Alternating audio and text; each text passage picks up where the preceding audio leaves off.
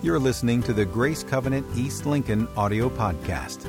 For those who may not have been here last weekend, as we launched into this series, um, we talked about um, how oftentimes uh, people and even us can attribute something to God that God never said.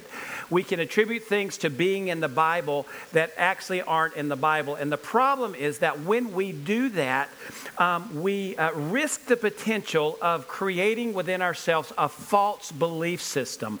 Um, and from that, there's the danger of it uh, uh, somehow making our Christian faith even toxic. So um, it's necessary, with that in mind, it's necessary that we always understand, that we always recognize that our belief system must only be based on the person of Jesus Christ and the truth of God's Word. I'm going to say that again. Our personal belief system must only be established on the person of Jesus Christ and the truth of God's Word. Our belief system cannot be structured, uh, established on what the culture around us is determining to be truth, because quite honestly, uh, it's kind of messed up. Uh, our, belief system can't be established on what we want to be truth or what we feel like should be truth. I'm going to say it again. Our, tr- our belief system must be established on the truth that God has already established in His Word. That and nothing alone. So, um, with that in mind, last weekend, as we launched into the series, we confronted the false belief that says, um, as long as I accept Jesus Christ as my Savior, God will ensure that I am always happy. Guess what? God never said that. God's chief aim and goal for our lives is not to make sure that we're always happy, happy, happy. Instead, it's something entirely different. God's chief aim and goal, his above all goal for our lives, is that we would conform, that we would be formed into the image of his son, Jesus Christ. His chief aim and goal for our lives is that we would be holy as he is holy. We looked at two passages of scripture Romans 8, uh, verse 29. He predestined us to be formed into the image of his son. 1 Peter chapter 1, verse 15 says, Be holy as I am holy. That's God speaking. He says, Be holy as I am holy. Uh, today, before I begin to walk towards confronting another false belief, a, a deception, I want to give you a what if scenario. And it's very important right now that you hear me say, What if? Um, I'm going to say, what if you were to, and you're going to have a tendency to want to do it. And just trust me, at the end, you'll see why not. Uh, but what if this morning I were to ask you to just take a moment, take a moment and turn to the person on your right and just look at them for a moment. Don't do it, okay? You just, your head wanted to turn that way. And you looked at it for a moment and I said, okay, now what I want you to do is take a moment and turn to your left. And I want you to look at the person on your left. Uh, don't do it, okay? Uh, and then after that, uh, and you're already doing this, so it, you, you, have permission. Uh, what if I said, now take a moment and just, just look at the person in front of you? Just, just kind of look at the person in front of you. And then finally, what if I said, now, finally, I want you to turn around. Don't do this. I want you to turn around and I want you to just take a moment and look at the person behind you. And what if, after I had asked you to do that, and after you had turned in the four different directions and you had looked at everyone, then what if, and I'm going to say it again, please don't do this, but what if I said, now, what I want you to do is out of those four people, I want you to point to the one that you believe is the biggest sinner. That's why I said, don't do it. Don't do it. Wouldn't that be really awkward? If, if you actually did that. I think it would be really awkward to do something like that. Why? Well, I think that there are, are probably many reasons, but one of the reasons that is that today in our culture, there is an unpardonable sin. And that unpardonable sin is that uh, in our culture today, it is not acceptable to uh, call someone's ungodly behavior sin. Do you hear what? It, in our culture, the unpardonable sin is don't call that sin. Please don't do that.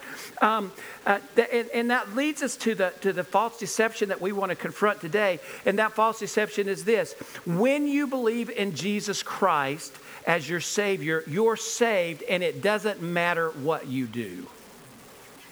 When you believe in Jesus Christ as your Savior, you're saved, and it doesn't matter what you do. In other words, I'm saved. I've got my fire insurance. I'm going to heaven and I can live my life any way I please. It doesn't matter what I do. And again, today in our culture, it has become. Uh, uh, the unpardonable sin. It has become ex- unacceptable to look at and to call someone's ungodly behavior a sin. What we've done, instead, we've um, We've watered down, we've sanitized terms that in the past would be used to describe sin, and we've exchanged them for terms that actually just help people feel better about what they're doing.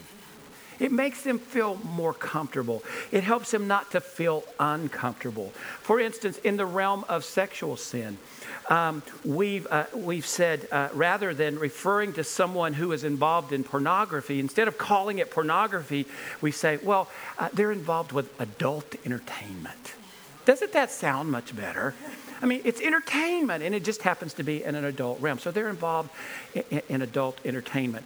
Rather than uh, speaking of, of, of a, a, an affair, uh, a relationship that is happening outside of marriage, rather than calling that an, uh, an adulterous relationship, now, today, it's, it's more acceptable to say, well, they were just having an affair. Kind of like the movie, An Affair to Remember. We kind of romanticize it. Um, you, you, see where I'm, I, i am going with this? Uh, to say that uh, someone uh, is having premarital sex, and rather than calling in that sin, you know, today it's more acceptable to say, well, they were just fooling around. They were just testing the waters because they wanted to make sure they were compatible before actually deciding to get married. So they were just fooling around. Uh, in our culture today, it has become unacceptable to be called uh, ungodly behavior, sin. And the problem with this is that it's, uh, it's infiltrating individual believers, and therefore it's starting to saturate the church. Um, there's a great example of this being played out uh, today that whole belief that it doesn't matter what I do because I'm saved. It's being played out in the realm of uh, reality TV. I, let me confess, I, I am not a subscriber to reality TV. I don't, I don't really waste any of my time watching reality TV. I can honestly say that. Um, so, what I'm going to share with you, I learned secondhand and I had to do a little research. Trust me, a, a, friend told me. I, I, I, had to do a little research to just, just make sure that I was somewhat on track. And so uh, it's being played out in the reality show The Bachelorette. Enough said, right? yeah, I, I, enough said. So, um, uh, as I understand it, the most current bachelorette is uh, someone by the name of Hannah Brown. And Hannah Brown professes Christianity. She professes Jesus Christ as her Savior, and I'm not doubting that in any way whatsoever. Uh, and, and she's been very vocal about that in the season uh, of the show. And the producers, for the first time, there have been other believers that have participated, but the, the producers, for the first time, are actually grasping onto this and, and, and they're making it a big deal. There's actually been a focus on it. Um, recently, uh, I guess, in one of the episodes, from what I understand, uh, one of the bachelors, uh, who is also professes Jesus Christ as Savior, challenged her on her sexual purity. Uh, and so this was her response. She said, I've had sex and Jesus loves me. And you know what? That's not a false, that's really not a false statement in itself, is it? In other words, it would appear that what she's saying is that um, in my past, I made some decisions that weren't good. And um, in fact, they were, they were sin because they went against God's word. And um, I recognize that God forgives me of those things and that I, I, I, he loves me. He loved me even while I was in that sin. He never stopped loving me. So, in itself, that would seem like truth. But taken in context of the show, it takes on really a different meaning. Um, in another encounter, another episode, from what I understand, what I read, uh, just make sure you know that. A friend told me. Um, uh, she was once again um, challenged on her sexual purity. And so this time, uh, challenged by a believer, could have been the same person. She comes back with this. She says, I am having physical relationships. The Lord made sex to be amazing. So for me, that changes the context because she's not just referring to something in the past, but she's saying, she's professing her Christianity and she's saying, as a believer, I am currently involved in physical sexual relationships, and she's justifying it by saying, the Lord made sex to be amazing, so I have to enjoy it. It takes on a totally different uh, uh, a meaning, a different context. And then uh, in a statement she made in an, in, an, uh, in an interview for a magazine, I'll just read this to you. She says, Regardless of anything I've done that people might think, oh, well, that deserved a scarlet letter, That's not how it works. And listen to this I can do whatever. I sin daily and Jesus still loves me. It's all washed, and if the Lord doesn't judge me and it's all forgiven, then no other man, woman, animal, or anything can judge me. I didn't know that animals actually judged us, but this is on The Bachelorette. So, um, it, it, and listen, there are bits of truth woven throughout everything she just said.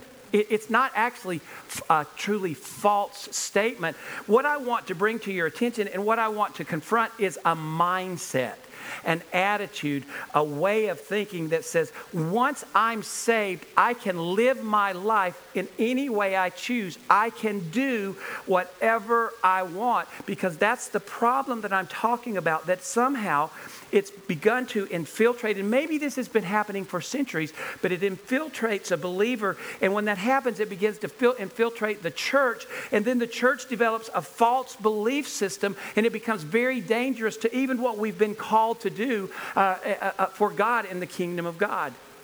Um, I think that there are three common misbeliefs that fuel this kind of deception.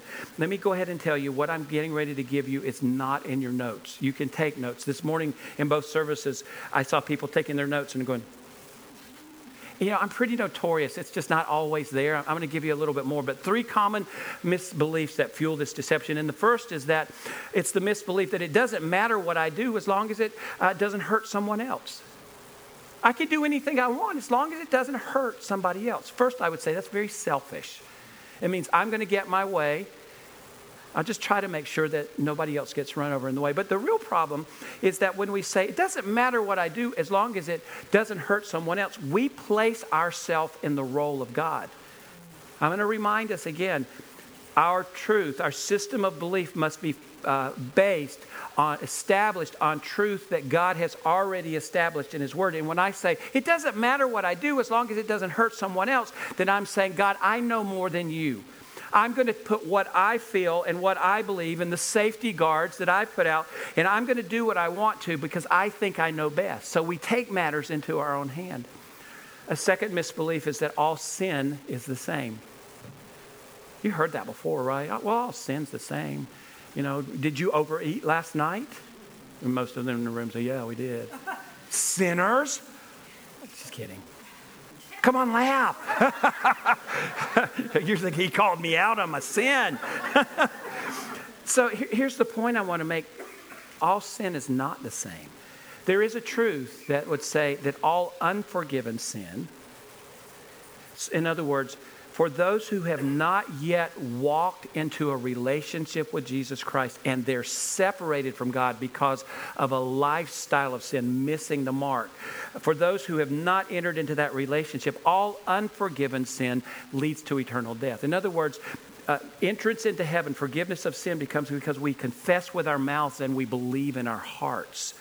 And, and when that hasn't happened, then that leads to eternal death, for the wages of sin is death. So all, all unforgiven sin leads to eternal death, but not all sin is the same, particularly here on earth. And I think that there's indication the scripture would tell us it's not going to be that way in heaven.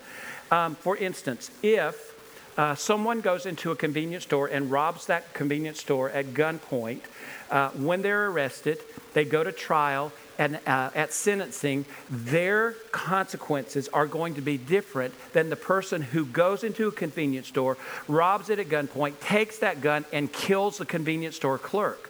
When they go to trial, the consequences of what they've done is going to be different than the person who simply robbed the store. Are you following with me? I mean, there, there's, there's, a, there's a difference. Scripture would help us to know that even in eternity, when we go in heaven before the judgment seat, that how we've lived our life affects the rewards that we're going to receive. So, not all sin is the same. And a third um, misbelief is that since I've already done it, I might as well do it again. Since I've already done it, I might as well do it again. I mean, I've already lost my virginity, so I might as well keep on having sex because I've, I've already done it. Or I've done drugs in the past, so I might as well just do it again. Or I looked at pornography in the past and I got away, I was able to cover my tracks, so why don't I do it again? Or I've involved myself in a relationship outside of my marriage. I didn't get it caught, so why don't I do it again? And that's a misbelief. Um, how should we respond to that? I think the Apostle Paul responds very well. Would you take your Bibles and turn to Romans chapter 6? Romans chapter 6.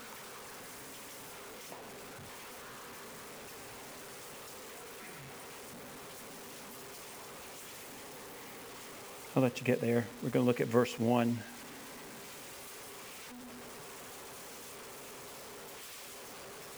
I'll keep on letting you get there. Romans 6 1 says, What shall we say then? Shall we go on sinning so that grace may increase?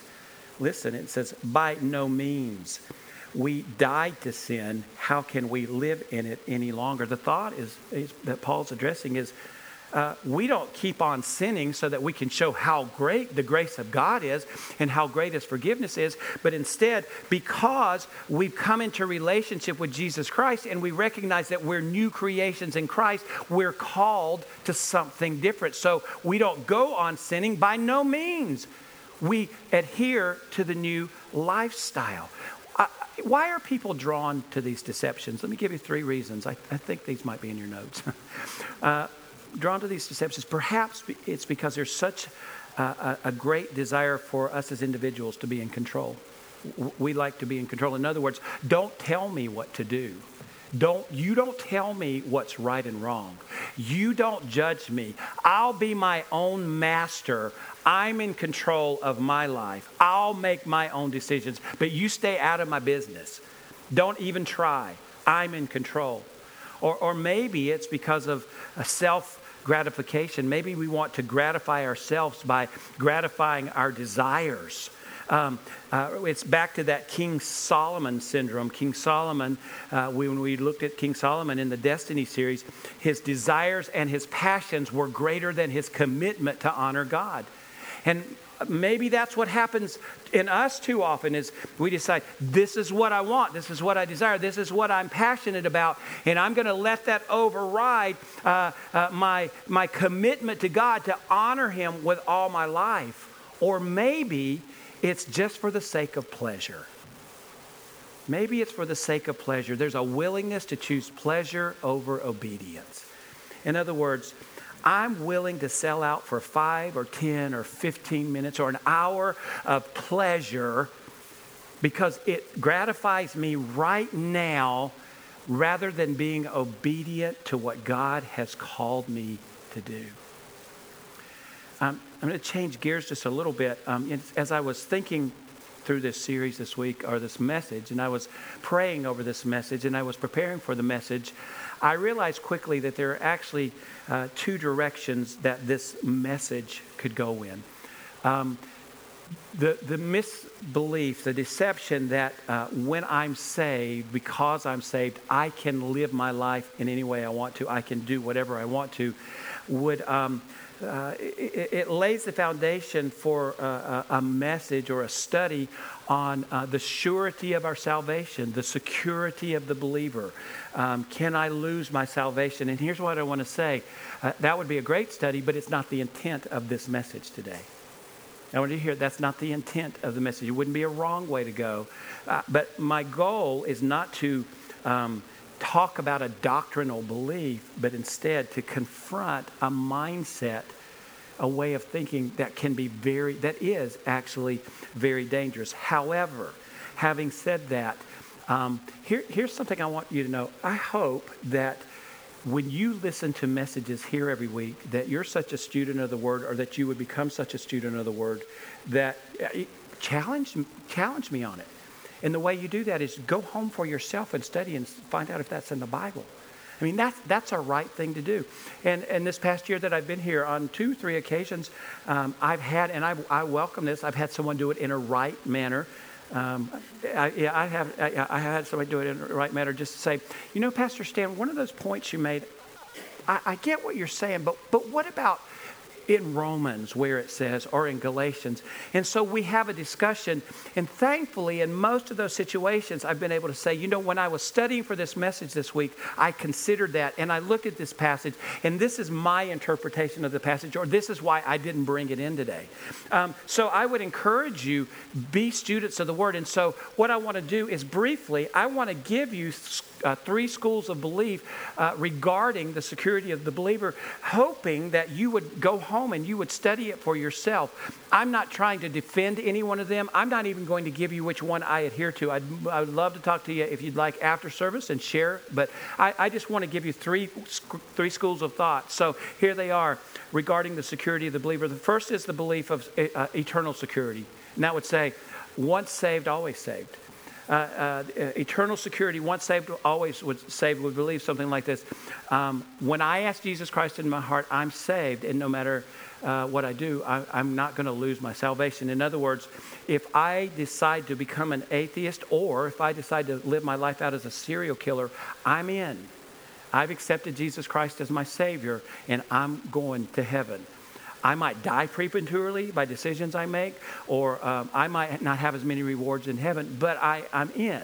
Uh, once saved, always saved. The second would be more of a Calvinist belief, which believes that if you were truly saved, you will never walk away from God. You'll never backslide. Uh, to backslide is to, say, um, I'm turning my back, I'm going to walk away. Uh, the belief would be that that would never happen because if you were truly saved, that just wouldn't become a reality. So, uh, in this school of thinking, uh, the Calvinist kind of thinking, uh, it would say that if you decided to become a serial killer, or if you decided to become an atheist, then you were never truly saved. Anyway, still, instead of saying once saved, always saved, it would teach the perseverance of the believer, the perseverance of the saint.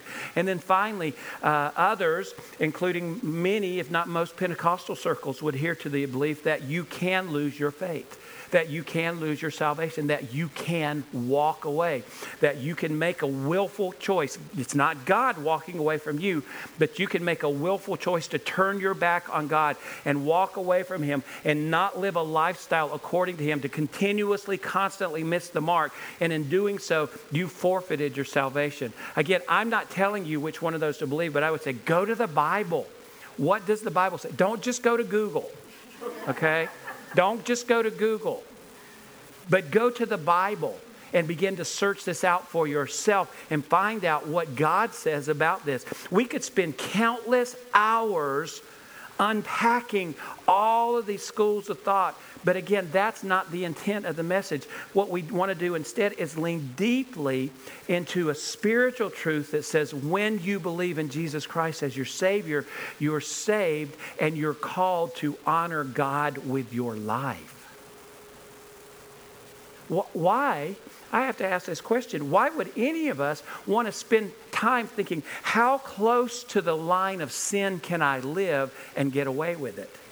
Why, would we want to do that? Instead, uh, of recognizing that when we came into relationship with Jesus Christ, we did become new creations. We were given the gift of the Holy Spirit, and the Holy Spirit leads us and guides us and convicts us, and the Holy Spirit helps us do what we can't do for ourselves, and the Holy Spirit helps us live repentant lives, turning our back on sin, and follow God closely so that we begin to line up our behavior with what God has already declared us to be. Because when we came into relationship with Jesus Christ, at the moment we came in, we were put in right standing with God through the blood of Jesus Christ. I just spit on like two rows. through the blood of Jesus Christ.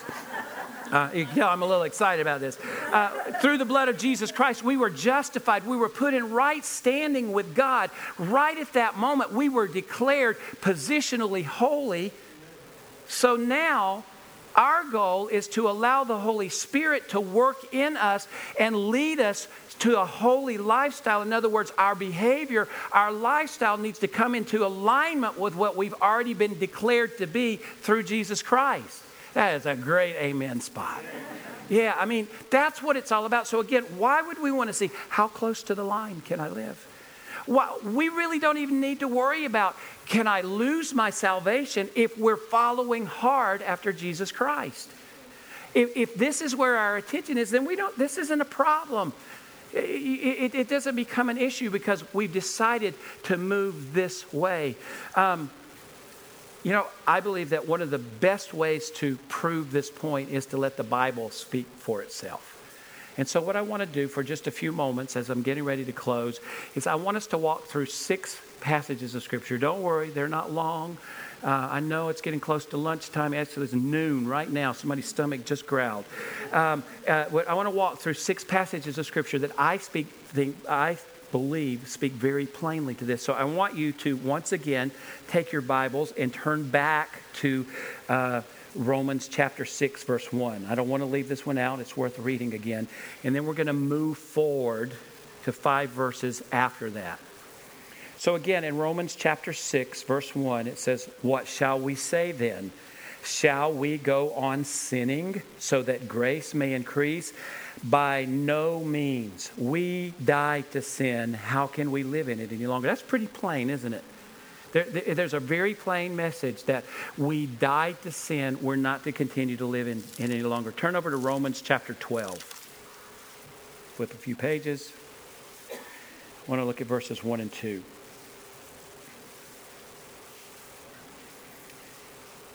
says, Therefore, I urge you, brothers, in view of God's mercy, to offer your bodies as living sacrifices, holy and pleasing to God. This is your spiritual act of worship. Do not conform any longer to the pattern of this world, but be transformed by the renewing of your mind. Then you will be able to test and approve what God's will is, his good, pleasing, and perfect will. Again, it's very plain, it's very obvious. Uh, your, our bodies are to be a, a living sacrifice. This is our spiritual act of worship. We're to honor God with our bodies. In other words, we're to honor God with our behavior so we stop conforming to the world and we conform to the image, we form to the image of Jesus Christ. Uh, turn over to 1 Corinthians chapter 6.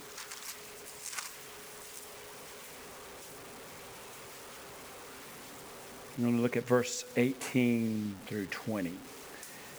Again, very, very plain here.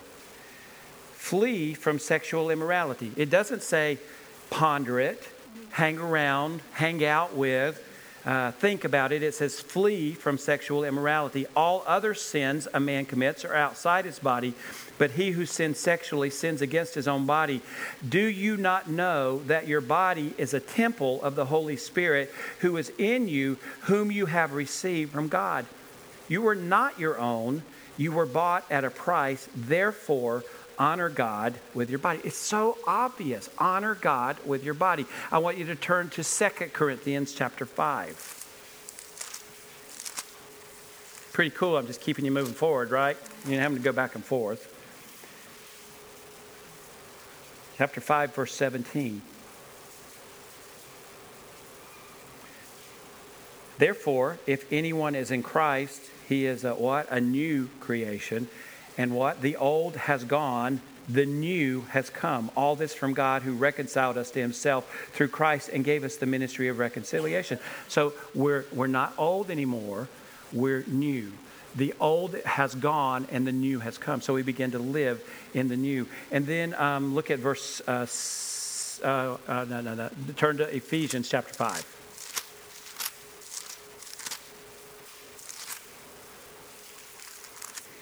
I'm going to start in verse 3.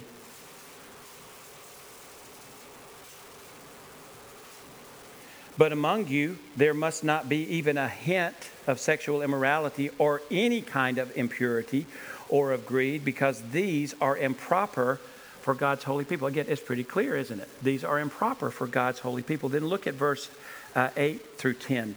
For you were once darkness, but now you are light in the Lord. Live as children of light, for the fruit of the light consists in all goodness righteousness, and truth, and find out what pleases the Lord. Again, find out what pleases the Lord and live your life that way. And then finally, I want you to turn to 1 Peter chapter 1 verse 15. We looked at this last weekend.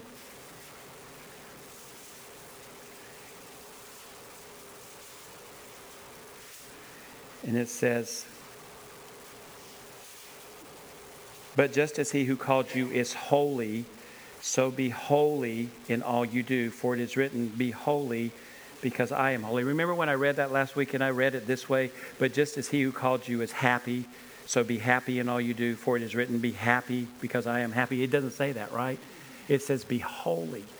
So, once again, it's very plain that God has called us to a lifestyle that matches what He's made us to be. Now, here's, here's uh, I think this would be very important that you not miss something I'm saying because I started out by saying there's an unpardonable sin in our culture that we're not to call out ungodly behavior as sin. And what I'm not actually suggesting is that when you leave this place today, every time you see someone doing something that's sinful, you go, sinner, sinner, sinner, sinner, sinner. I, I'm not saying that in any way whatsoever because it's more about being introspective. Don't worry about the people around you, worry about yourself. What's happening in me? Are there areas in my life that don't line up with what God has declared me to be? And what am I going to do about it? Uh, just as I close, uh, for those who would choose to believe, doesn't matter how I live my life because I'm saved, it's all taken care of. There are some truths that come with that, and they apply really to all of us. Uh, they're in your notes. I'm going to say them just a little bit differently than they're stated in your notes. Close, though. Um, number one, your choices will shape your life. That, that's just a, that's pretty obvious, right? I mean, good choices yield good consequences, and bad choices yield bad consequences. The choices that we make about sin comes with uh, consequences. Um, second truth sin can be forgiven, but forgiveness does not excuse consequence. So when we uh, recognize by the work of the Holy Spirit sin in our lives, uh, we come before God and we repent. And repentance means that we recognize we've been walking in the wrong direction and we're going to turn and we're going to walk in the right direction. And we offer that sin to God and we are forgiven. But that forgiveness does not necessarily excuse the consequences that came with the sin. We still have to walk out the consequences. Third truth wrong actions yield poor spiritual return. Um, when we make wrong, sinful choices, God doesn't separate us from us, but we separate ourselves from God. And I don't know about you, but when I have sin in my life, I, I kind of shy back from God and I stop living out life to potential because I know I'm not in the right. I know that there's sin in my life. But when I take care of that, when I offer it to God and I turn to Him, then the, the, the, the channel is clear and I begin to experience the fullest potential that He has for my life. And finally, God has called us to live holy lives. When we came into relationship with Jesus Christ, we were set apart as a holy people. We actually changed our citizenship. Our citizen, we have a dual citizenship. We're citizens of this earth, but we're citizens of the kingdom of heaven, and we're called to live like kingdom citizens. I think we have to ask ourselves the question Does my behavior does it line up with what God has already positioned me to be? Holy. What in my life is not honoring to God? And then we offer that to the Holy Spirit. It's a very personal work. It's a very personal work. Um, I want to end this message this way. Um, earlier this week, uh, I received an email, and um, in that email, someone just shared with me uh, out of their personal prayer time uh, for the church a, a word uh, that they felt like the Lord gave them and just said, "You have liberty to share this at any time, or don't, or don't share it at all." Um, and as I was thinking through the message, I realized I believe it's in alignment with this message. So I want to read to you this word that was a result of someone's prayer time, and I, I would say that it's a very true word. And it says this: God speaking, "You are mine, my beloved. Be still and know that I am God." I will be exalted among the nations. I will be exalted in all the earth. I am exalted in your heart and through your life. Listen to this Seek me first, love me more. The fruit you desire is produced through abiding in me. I am all you need. I am your life. I am your hope. I am your Savior. I am your King of Kings. I see you. I know you. I love you abundantly. You are mine. I delight in you. Trust me. I see and I know what you do not know. I am.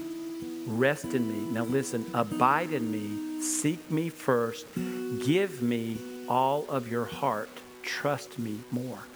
That's really what God is calling us to, that we would give Him all of us and that we would, uh, through partnership or through allowing the Holy Spirit to work in us, that we would do everything uh, within the power of the Holy Spirit in us to live a life that's honoring to God. It, it's that simple. It, it's really not complicated.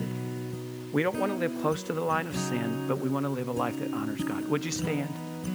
I'll pray for you. Father, thank you for your word. Thank you for the truth of your word. Thank you that you've already established truth. And uh, we don't have to figure it out. We just have to let the Holy Spirit reveal to us. Father God, I pray that. Uh, we would not fall victim to this belief that says, I can do whatever I want to, but instead, we would be a people who recognize that you've declared us as holy, and we would do all within the power of the Holy Spirit working in us, submitting to that power to live lives that are honoring to you. I pray that this week you would help us be introspective and that where there are things that need to be changed, that we would just offer those to you and allow your Holy Spirit to work in us. Father God, we love you. We give you all praise, glory, and honor. We thank you for your presence in this place, and we pray it in Jesus' name. And everybody said, Amen. For more information on Grace Covenant Church, our service times, ministry opportunities, directions, and more, visit us at gracecovenant.org.